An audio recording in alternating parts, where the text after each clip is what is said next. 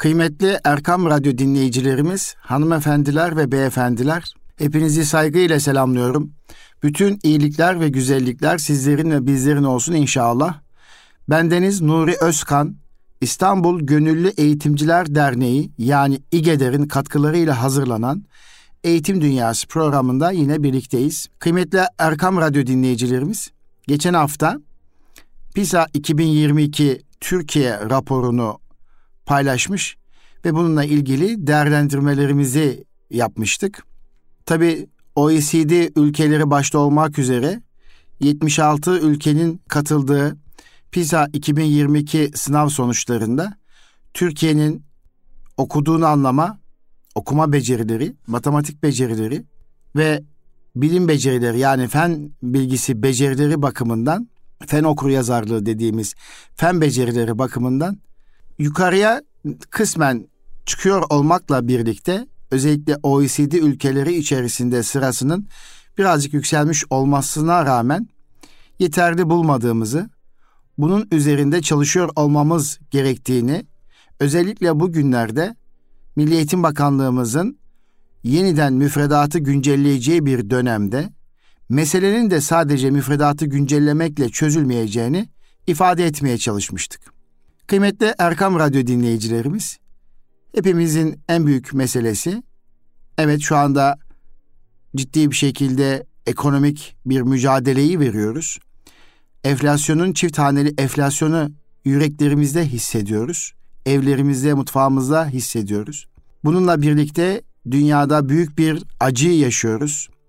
Gazze'deki İsrail'in katliamını gözümüzün önünde izlerken Türkiye'nin de bulunduğu coğrafyada ne kadar güçlü olursa o kadar dünyaya barışın gelebileceğini, huzurun gelebileceğini her geçen günde kanaatimizin arttığı bir ortamda ve son 20 yıl içerisinde hava savunma sanayi bakımından, sivil savunma sanayisi bakımından gelişen bir ülke, silah sanayisi bakımından gelişen bir ülke e, olmanın mutluluğunu yaşarken eğitimle ilgili sıkıntılarımızın devam ettiğini, 20 milyona yakın öğrencinin eğitim performansının istendik düzeyde olmadığını ve bunu başaran ülkeleri incelenmesi gerektiğini ifade etmek gerekebilir. Şimdi o zaman şöyle bir soru sormak gerekiyor. PISA 2022 sınav sonuçlarına baktığımız zaman hem okuma becerisi, hem matematik okur yazarlığı, hem fen bilimleri okur yazarlığı bakımından daha önceki yıllarda olduğu gibi birinci sıraya yerleşen ülke tahmin edeceğiniz gibi Singapur. Singapur okuduğunu anlama becerileri bakımından 543 puanla birinci sırada. Matematik becerileri bakımından 575 puanla birinci sırada. Ve fen bilimleri becerisi bakımından da 561 puan almış duruyor. Singapur'da 149 ortaokul ve 15 özokuldan rastgele 15 yaşında ki Türkiye'de de bu rastgele seçim olduğunu geçtiğimiz hafta ifade etmiştik. 15 yaşında 6606 öğrenci bu sınava katıldığını söyleyebiliriz. Şimdi ikinci sırada, üçüncü sırada da e, yine uzak doğu ülkeleri var kısmen. İşte Japonya üçüncü sırada okuma becerileri bakımından. Matematikte Tayvan ve Çin, Macao e, ikinci ve üçüncü sırada. Fen bilimleri okur yazarlığı bakımından Japonya ve Macao e, ikinci ve üçüncü sırayı paylaşıyor. Yine e, okuduğunu anlama becerileri bakımından Güney Kore dördüncü sırada. Matematikte Hong Kong yine dördüncü sırada. Fen bilimlerinde de Tayvan dördüncü sırada. Şimdi şöyle bir baktığımız zaman çoğunlukla uzak doğu ülkelerin olduğunu görebiliyoruz. Benim dikkatimi çeken Estonya'nın 2012 PISA raporuna göre sıralamada artık ilk onun içerisine girmeyi başarmış olması. Şimdi acaba Singapurlu öğrenciler neden bu kadar başarılı diye aklımıza geliyor. Singapurlu öğrenciler neden bu kadar başarılı? Bu işin sırrı ne diye sormak gerekiyor. 2018'de ve 2022'de yapılan sınavda PISA sınavlarında birinci sırada yer alan Singapur'un sırrı ne? En büyük soru bence bu. Türkiye'nin de eğitimde arayış içerisinde olduğu böyle bir günde ki geçtiğimiz 10 yıl içerisinde biliyorum Türkiye'den de heyetlerin Singapur'a gittiğini biliyorum. Özellikle 2015 PISA sonuçları açıklandıktan sonra ki o zaman da Singapur dikkat çekici bir şekilde birinci sırada idi. O zaman Türkiye'den heyetlerin gittiğini biliyorum. Yani 2013, 2015, 2018 ve 2022 bu tarihlerde Singapur'un PISA sonuçları hep dikkat çekici bir şekilde birinci sırada veya ilk üçün içerisinde yer alıyor bazı alanlarda. Şimdi bu anlamda Türkiye'de aslında veri topladığını biliyorum. Bu işi nasıl başarıyorlar? Uzmanların gittiğini, inceleme yaptığını biliyorum. Eğitim Dünyası programında zaman zaman da Singapur'a giden arkadaşlarımızın döndüğünde anlattıkları hikayeleri de anlatmıştım. Şimdi belki yeri ve zamanı geldiği zaman da buradan paylaşmak gerekebilir. Şimdi özellikle Türkiye'de matematik deyince zor, sıkıcı diye hemen aklımıza geliyor. Böyle tanımlıyoruz.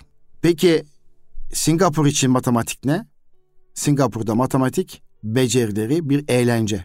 Zannediyorum Singapur matematiği karmaşık olmakla birlikte e, matematiği sevdiren bir eğitim modeli var. Singapurlu öğrencilerin özellikle matematik alanda başarılı olması hepimiz dikkatini çekiyorsa acaba neyi doğru veya neyi farklı yapıyorlar diye sormak gerekiyor hepimiz. Ve önümüze çıkan ilk konu belki Singapur'un matematiği. Singapur'da öğrenciler matematiği seviyorlar. Güney Kore'deki öğrenciler matematiği seviyor. Peki matematikte kaçıncı sınıftan itibaren matematik öğretiliyor? Yine Türkiye'de olduğu gibi. İşte altın kreşten itibaren başlıyor. Singapur'un matematiği dediğimiz Sing Singapur'un kendi geliştiği, geliştirdiği e, metodoloji e, içerisinde öğrencilere kreşten 6. sınıfa kadar temel matematik seviyeleri öğretiliyor. Yani çocuklar daha küçük yaşta okuma yazmayı öğrenmeden matematikle tanıştırılıyor e, diye uzmanlar adeta bunu böyle söylüyor. Singapur matematiğinin temel özelliği geleneksel batı müf matematik müfredatına göre çok daha az sayıda konunun bu geleneksel sistemlere göre çok daha detaylı ele alınması. Yani derinlemesine çocukların öğreniyor olması. Yani ezberlemek yerine daha az sayıda konuyu sindirerek hakim olmalarını söylüyor uzmanlar. Ve gerçekten öğrenilen az bilginin diğer bilgilere göre transferi daha kolay olacağını söyleyebiliriz. Ve Singapur matematiğinde arka arkaya öğretilen konular bilimsel çocuk gelişimi teorileri baz alınarak geliştirilmiş ve sindire sindire çocuklara öğretildiğini, her eğitim dönemi seviyesinde matematik kitabı bir önceki eğitim döneminde edinilen matematik bilgi ve becerilerin üzerine konu koyulmuş ve öğrencilerin bir üst seviyeye geçmeden o kitabın konusu olan az sayıdaki matematik konusuna hakim olması hep amaç edilmiştir. Yani sindire sindire derinlemesine bir öğrenme söz konusu. Ve bu dikkatle oluşturulmuş bu matematik sistemi sonucunda öğrenciler problem çözme yeteneğinin yanında her sene artan zorlukta gelen matematik konuları ile ilgili başa çıkabilecekleri bir donanımı elde ediyorlar. Ve altın sınıf sonunda da çocuklar lisede karşılarına çıkacak geometri ve cebir konularına da hazır hale getiriliyor. Matematiksel problem çözmeyi, matematiksel düşünmeyi belki ve problem çözmeyi ve geliştirmeyi öğrenmenin matematikte başarılı olmanın temel faktörü olarak söylüyor uzmanlar. Ve yani Singapur'daki bu matematik öğretimi somuttan soyuta doğru başlangıç gösteriyor ve resimlerle matematik dediğimiz hadise özellikle kreş ve birinci sınıflarda oldukça ön plana çıkıyor. Ve Singapur'da matematik beceriler sadece kalem ve kağıt ile bir şeyler nasıl çalıştığını bilmeyi değil, aynı zamanda problem çözmeye yardımcı olmak için hangi araçların ve teknolojinin kullanabileceğini de öğreten bir sistem. Ve dolayısıyla her çocuğun önünde matematikle ilgili soruları çözecek bir takım o yaş grubuna uygun materyalin olduğunu söyleyebiliriz. Çocukların matematik hakkındaki tutumları da onların matematiği çoğunlukla sevdiğiyle ilgilidir. Kavramları iyi bir şekilde anlama ve becerileri edinme konusunda eğlenen bir çocuğun tabii ki problem çözme becerisinde matematik ve güvenin önemi oldukça önemlidir Singapur'da. Singapur matematiğini öğrenen bir çocuk problem çözmede çaresizlik içerisinde kalmaz, kendisine güvenecek bir tutum ile problemi çözebileceğine inanır ve problemi çözer. E bütün bu anlattıklarımızı çerçevesinde Singapur matematiği gerçekten kolay mı? Belki incelediğin zaman karmaşık gibi gelebilir. Ama detaylarına girdiğinizde, kurgunun bütününe baktığınızda kesinlikle iyi düşünülmüş ve iyi tasarlanmış bir matematik olduğunu görürüz. Şimdi bu çerçevede o zaman Singapur'daki öğrencilerin PISA raporlarına göre ilk derecelerde birinci sırada yer almasında matematik oldukça önemli. Bunun nedeni matematik diyebiliriz. Singapur eğitiminde dünyanın dört bir yanındaki hükümetler aslında matematik ve fen öğretimine yönelik 2013'ten bu tarafa Singapur modelinin unsurlarını inceliyorlar. Biraz önce ifade ettiğim gibi aslında Türkiye'de bunlardan bir tanesi. Hatta bir dönemler Türkiye'de Singapur matematiği modası vardı ama kendi elimizle onu öldürdük. Mental aritmatik diye yola çıkmıştı. O zaman sadece Singapur matematiği mi? Elbette değil. Bunun birçok unsurları var. Onu da birazdan bahsediyor olacağım. Singapurlu öğrencilerin uluslararası akranlarından daha iyi performans göstermelerini sağlayan şey şüphesi sadece matematik değil. Singapur'da e, öğretmene ve eğitime yatırım çok ciddi bir şekilde önemsenerek yapılıyor. Birazdan öğretmene verilen değeri de ve eğitime bakışı da dilimin döndüğü kadar anlatıyor olacağım. Singapur'da öğretmenlik saygın bir meslektir. Ve öğrenim hayatında başarılı olan öğrenciler yüksek öğretim sürecinde öğretmenliğe yönlendirilir. Öğretmenlik diplomasına sahip öğretmenler eğitim niteliklerine ve deneyimlerine bağlı olarak da Singapur koşullarında uygun maaşları alıyor olduklarını biliyoruz. Yani benim bildiğim, duyduğum ve araştırmalarımdan elde ettiğim sonuç ortalama 3000 doların üzerinde bir 3000 ABD dolar civarında bir rakam aldıklarını söyleyebiliriz. Tabii Singapur'un sosyoekonomik koşullarını da iyi incelemek gerekiyor kıymetli Erkam Radyo dinleyicilerimiz. Ve buna nasıl geldiğini de, bu konuma nasıl geldiğini de aslında tarihsel anlamda bakmak gerekiyor. Nasıl bir yönetim biçimi var ki, nasıl bir anlayış var ki Singapur son 40 yıl içerisinde yükselen bir trende sahip oldu. Singapur'da yaşam koşullarının olumlu olması elbette eğitimin olumlu bir havada gelişmesini sağlar şüphesiz. Çünkü Singapur'daki insanların yaklaşık yüzde doksanının kendi evleri vardır. Çok az kişi kira ödemek zorunda kalıyor. Peki Singapur'un başarısı sadece anne babaların ev sahibi olmaları ve kira ödeyenlerin sayısının az olmasıyla mı ilgili? Yani parayla mı ilgilidir? Şüphesiz değil. Singapur hepimizin bildiği gibi Güneydoğu Asya'da bulunan küçük bir ada ülkesi ve şehir devleti. Tam adıyla Singapur Cumhuriyeti olan ülke Malay Yarımadası'nın uç noktasında yer alıyor. Bence beni duyan Erkam Radyo dinleyicilerimiz harita üzerinde Singapur'un konumuna bakabilirler. Bir İngiliz sömürgesi idi 1959 yıllarına kadar. Sonra bir ara Malezya ile birleşti ve oradaki birleşim kısa ömürlü oldu ve 1965'te de Malezya'dan ayrıldı, bağımsızlığını ilan etti. Peki Singapur Malezya'dan ayrıldığında çok ciddi zorluklara sahipti. Yeraltı ve yerüstü kaynakların çok zayıf olduğu, nüfusun büyük bir kısmının Çinli, Malay ve Tamil göçmenlerden oluşturan ve okuma yazmaya bilmeyen bir nüfus, bir kitle nasıl bu konuma geldi? E tabii ki anlatılır, hikaye olarak anlatılır. Nitekim Singapur'un tarihi e, kısmına baktığın zaman da ilk başbakanı hayırla yad ediliyor. O bağımsızlık sonrası hükümetin başına geçen Lee Kuan Yew liderliğindeki hükümet önce eğitimi ayağa kaldırmak için politikalar izlemiş ve eğitimi de tüm nüfusu kapsayacak şekilde tabana yaymış. Ezberden çok öğrenme sürecine odaklanan bir politikayı yürürlüğe sokmuş ve sloganı da şu olmuş. Daha az öğret, daha çok öğren.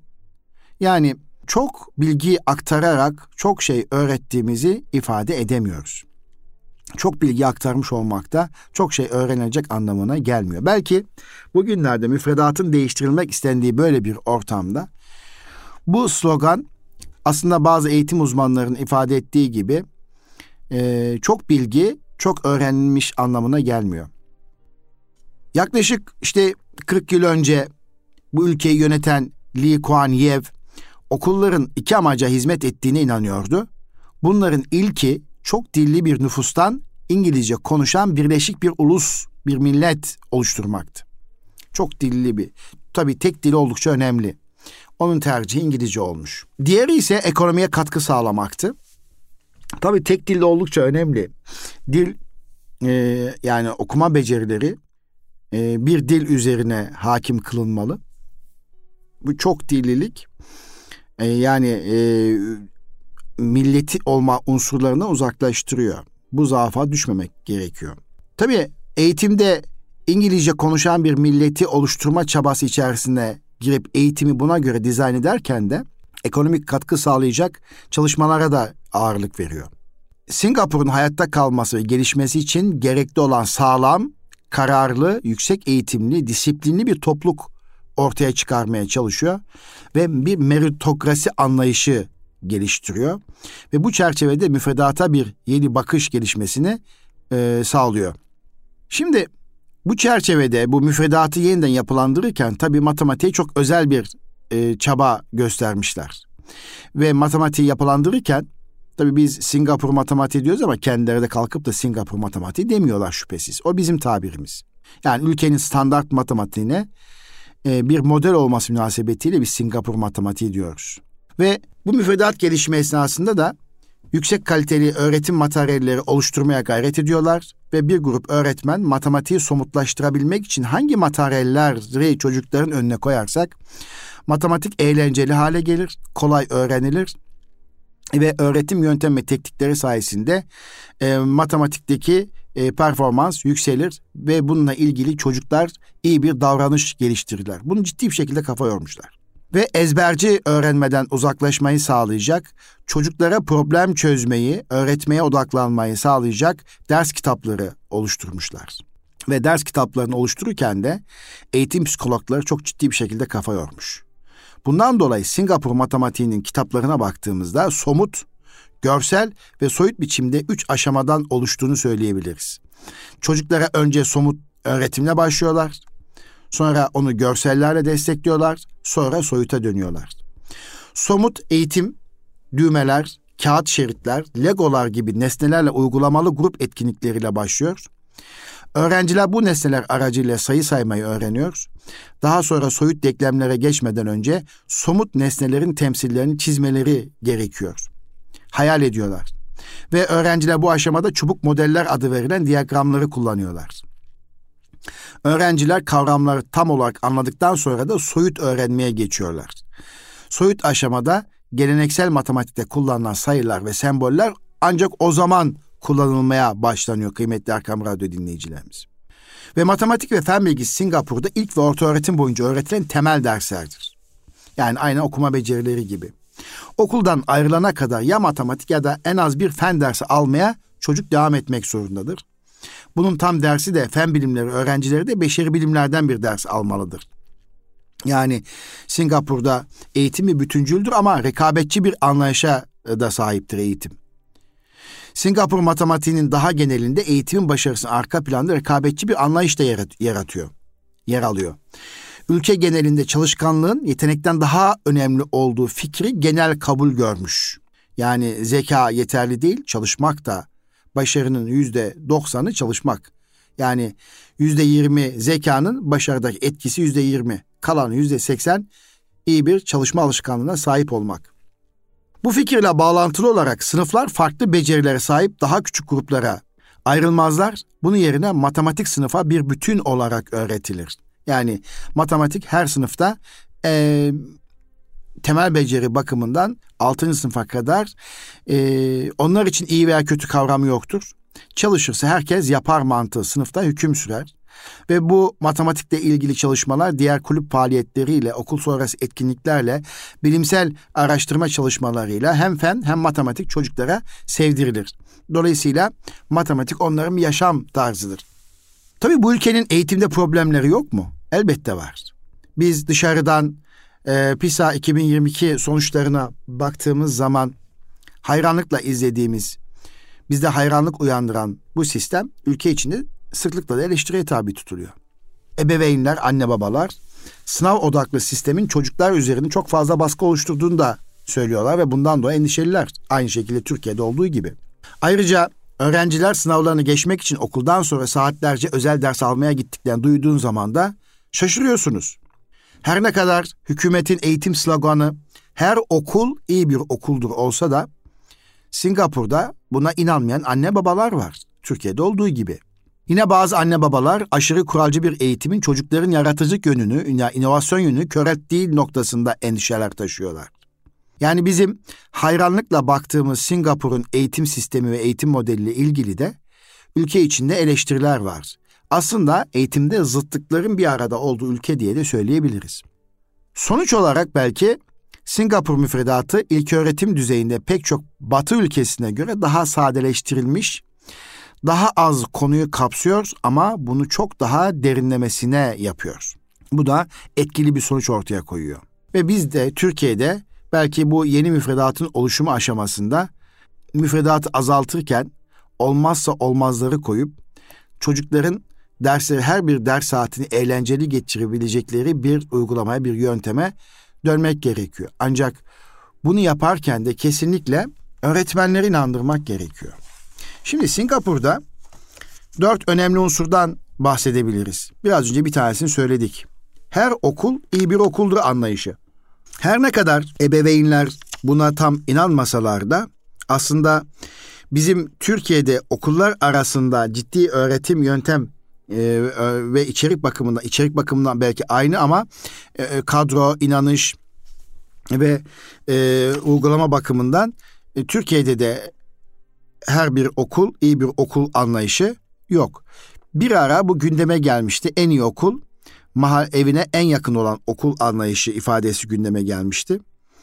Ancak bu da çok inandırıcı olmadı. İşte büyük şehirlerde veliler çocuklarını bulundukları mahalledeki okuldan çok başka mahalledeki ve uzaklardaki bir okulun öğretmeni teslim etmek için bin bir hilelere başvuruyorlar veya lise düzeyindeki çocuklar ise ne kadar uzak bir mesafeye gittiklerini siz biz hepimiz biliyoruz. Ve Singapur'da hiçbir okul geride kalmasın anlayışı oldukça yüksek. Dolayısıyla evet Singapur'da her okul iyi okuldur.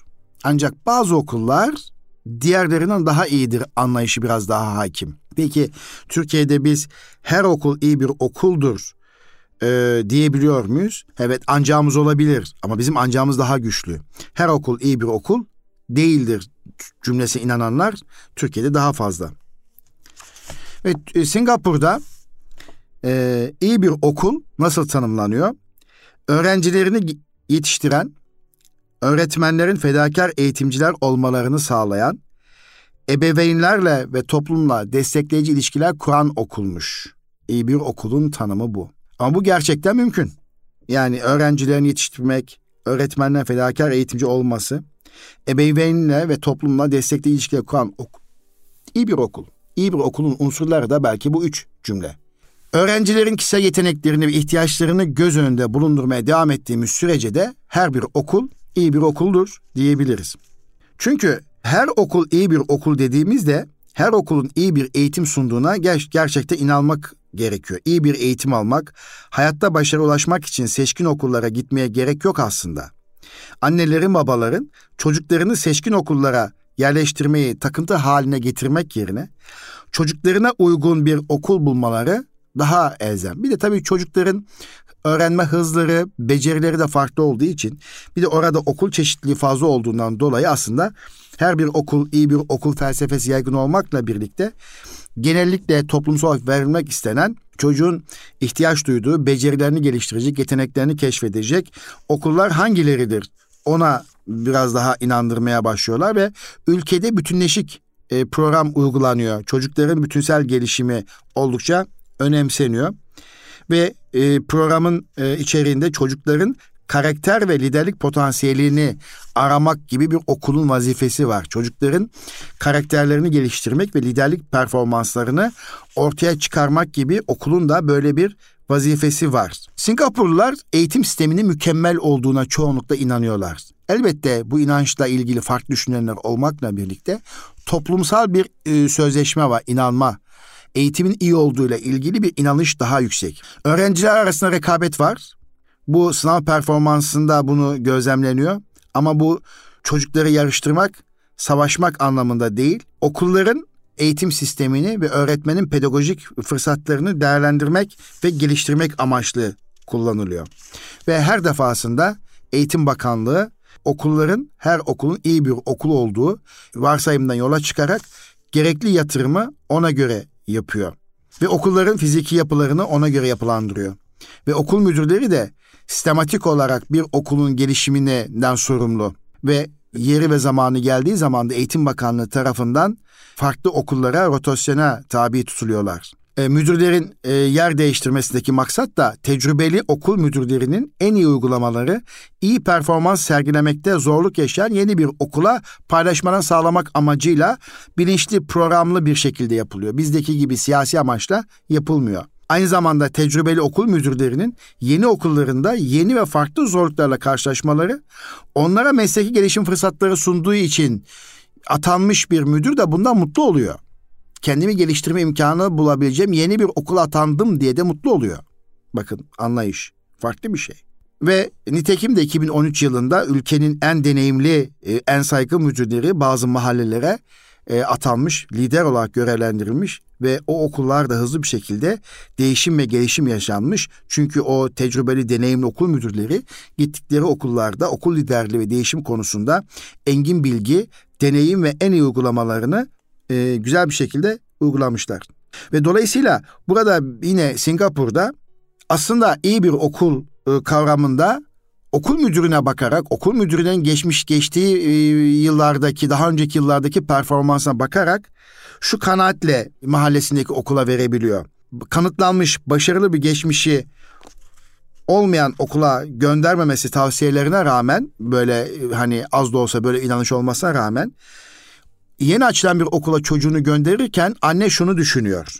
Diyor ki popüler okulda daha önce başarısı kanıtlanmış bir okulda yöneticilik yapmış ve okul liderliğini ispatlamış bir okul müdürünün bu yeni okuldaki görevi beni tatmin etmiştir ve çocuğumun emin ellerde olacağını düşünerek bu yeni açılan okula çocuğumu teslim ediyorum diyor. Yani Peki orada dezavantajlı çocuklar yok mu Türkiye'de olduğu gibi? Kesinlikle var ama bunların okula devam etme oranında oldukça yüksek. Yüzde 97 oranında bir devam söz konusu.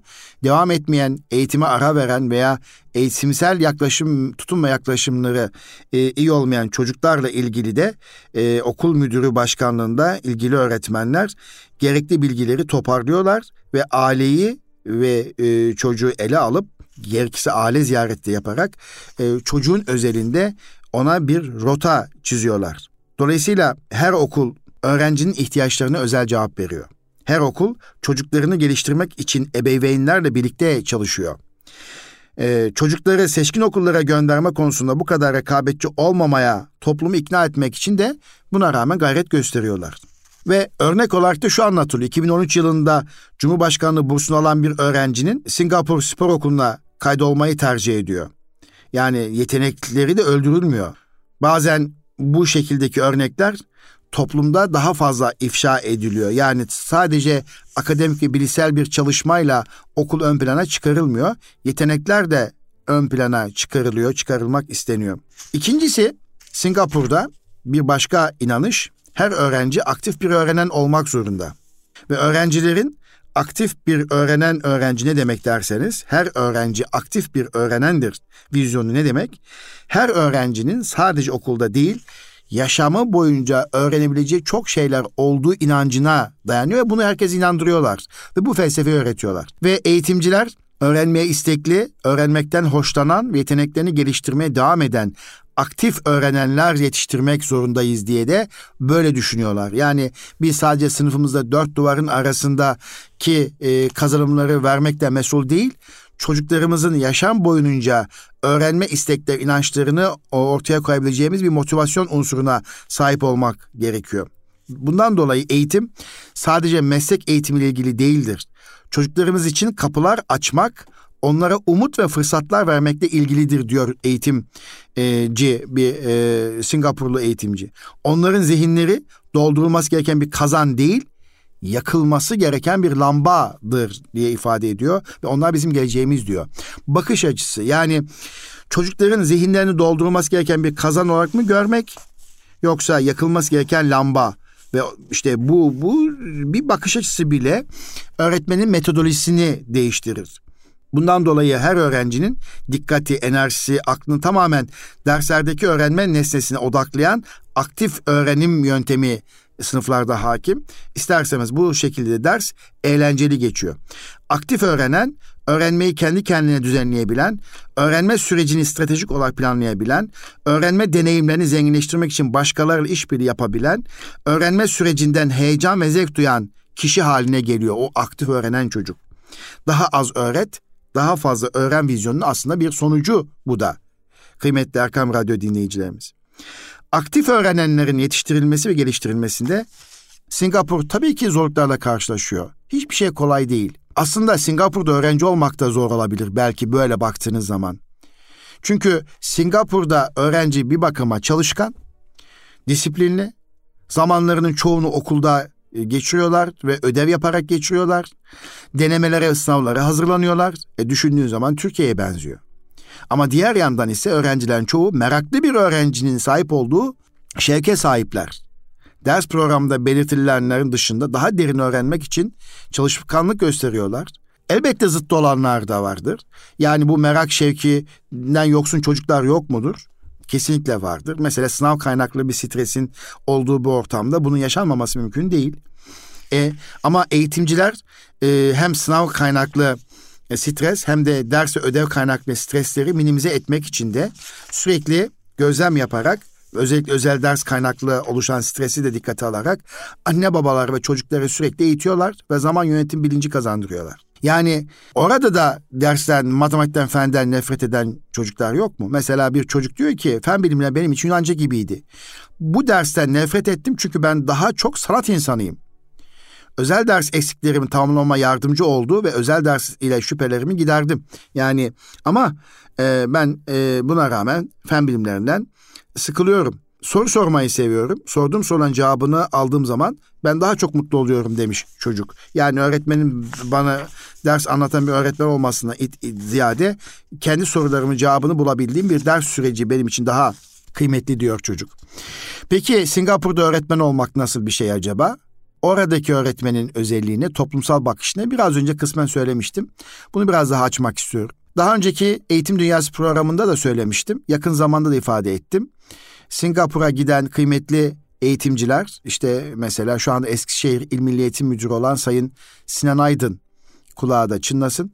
O zaman Üsküdar İlçe Milli Eğitim Müdürü iken bakanlığımız e, zannediyorum 2014-15 yıllarında olabilir. E, Singapur'a bir grup eğitimciyi gönderdiklerinde Singapur'da otobüslerin arkasında her şey bir öğretmenle başların İngilizcesi yazıyor idi. Ve onun fotoğrafını bize getirmişti. İşim, işim işte bu dedi yani. Şimdi öğretmenin bu derece toplumsal bir değeri olduğu bir ortam. Ama öğretmen de adanmış bir eğitimci. Yani tavuk yumurta yumurta tavuk misali. Yani öğretmen adanmış bir eğitimci olması münasebetiyle orada da öğretmen toplumda da değer buluyor. Saygı ve hürmet görülüyor. Ve orada Singapur için Singapur eğitim sistemi zıtlıkların gücü diye ikinci baskısı yapılmış bir kitap girişinde inanılmaz bir cümle vardı beni çok etkileyen. Bu kitabın girişini yazan kişi şu cümleyi kullanmış. Bu kitap başkalarının çocuklarına kendi çocukları gibi eğitim vermek için cesaretle mesleki yolculuğuna devam eden Singapur'daki eğitimcilere adanmıştır. Bu kitap başkalarının çocuklarına kendi çocukları gibi eğitim vermek için cesaretle mesleki yolculuğuna devam eden Singapur'daki eğitimciler adanmıştır. Singapur'un bir geleceği var. Çünkü bıkıp usanmadan o geleceği garanti altına almaya çalışan eğitimcileri var diyor. E bizim Türkiye'de de böyle rahmetle andığımız ve halen yaşadığımız ortamda elbette az da olsa çok seçkin, saygın, değerli, elleri öpülesi öğretmenlerimiz kesinlikle var.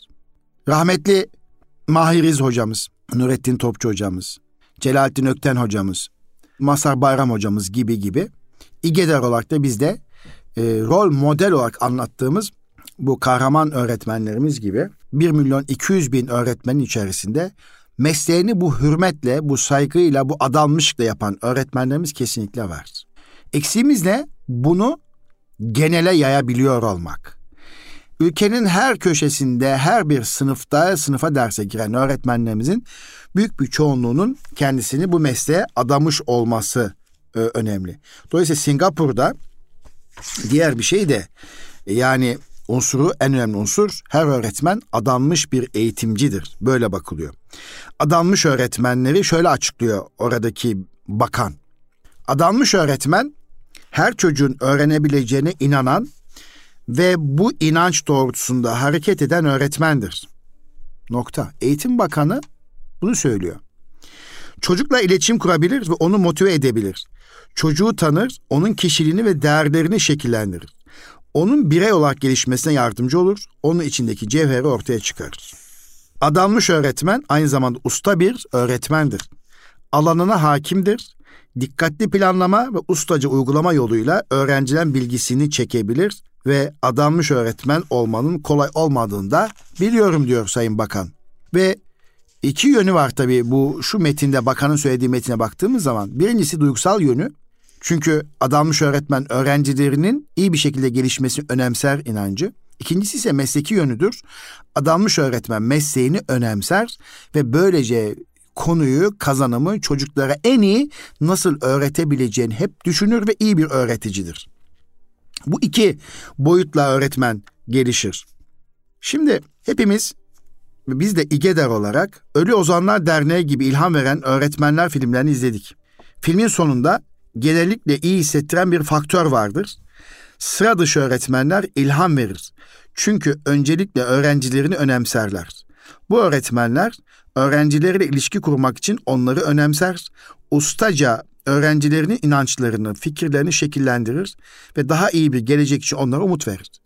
Nitekim Ölü Ozanlar Derneği'nde bunu çok güzel bir şekilde o filmde görüyoruz. Filmde bir şey var ama adanmış öğretmenler çoğunlukla yalnız öğretmen olarak tasvir edilir. Ama Singapur'da adanmış öğretmen olmamak yalnızlık demektir. Çünkü Türkiye'de de bu adam biraz önce örneğini verdim adanmış öğretmenlerimiz var ama azınlıkta yalnız kahramanlar. Ama Singapur'da adanmış öğretmen topluma o kadar yaygın. Basınından ebeveynine, bakanından üstte yöneticisine kadar öğretmen kendisini toplumda iyi hissettiriyor. Ama öğretmen de adanmışlık anlamında üzerine düşen vazifeyi en güzel bir şekilde yaptığını görüyoruz. Her çocuğu önemseyen küçük bir ülke olmak. Yani o Ölü Ozanlar Derneği'nde gördüğümüz o bir tane adanmış kahraman öğretmen Singapur için geçerli değil. Çünkü bu sadece filmlerde olabilir ancak ama Singapur'da olmaz. Her çocuğu önemseyen küçük bir ülke. Çocukların adanmış bir öğretmenle karşılaşıp karşılaşmamasını şansa bırakmamak gerekiyor. Her öğretmen adanmış bir eğitimci vizyonu ile sınıfa giriyor olması gerekiyor. Ve Singapur'un öğretmenleri bu anlamda e, üç önemli yolun yönü olduğunu bir daha özetleyecek olursak duygusal yön öğretmenin öğrenciler adanması için destekleyen bir yöndür. Bu çok önemli. Mesleki yön öğretmenleri mesleklerine adanma için destekleyici bir yön ve sistematik olarak da öğretmenler adanmış öğretmenler olmayı önemsemeye devam etmelerini destekler. Yani sistem, mesleki gelişim ve duygusal boyut öğretmenler sürekli geliştiriyor. Kendilerinin iyi olmasını sağlıyor. Peki Singapur'da öğretmenin yaşadığı zorluklar yok mu? Kesinlikle var. Her şey güllük gülistanlık mı? Değil. Ama Singapur'da öğretmenler adanmış eğitimciler olmaları için destekleniyor. Ağır sorumlulukları olduğunu siyaset biliyor ve e, siyasi kurumlar başta olmak üzere halk da öğretmenin iyi oluş halini önemsiyor. Ve son zamanlarda OECD raporunda 5 yılı tamamlamadan istifa eden öğretmenlerin sayısının arttığı bir ortamda ki Türkiye için de bu geçerli.